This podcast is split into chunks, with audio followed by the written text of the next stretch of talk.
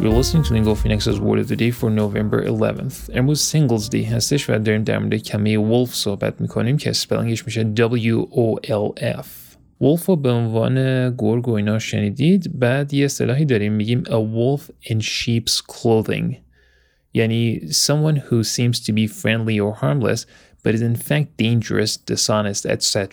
یعنی یک بره در لباس گرگ My grandfather was a wolf in sheep's clothing. He looked like a sweet old man, but he was really mean. مثال بعدیمون یکی جمله هست از Jesus.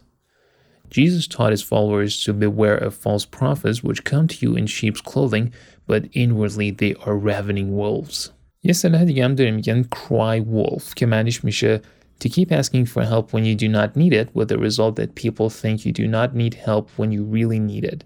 کم حرکتیه که عملا چوپان دروغ گذد If you cry wolf too often people will stop believing you میگه حرکت چوپان دروغگو رو زیاد انجام بدید یه مردم واقعا باورت نمیکنن. The administration has cried wolf so many times it's difficult to know if there's a problem or not.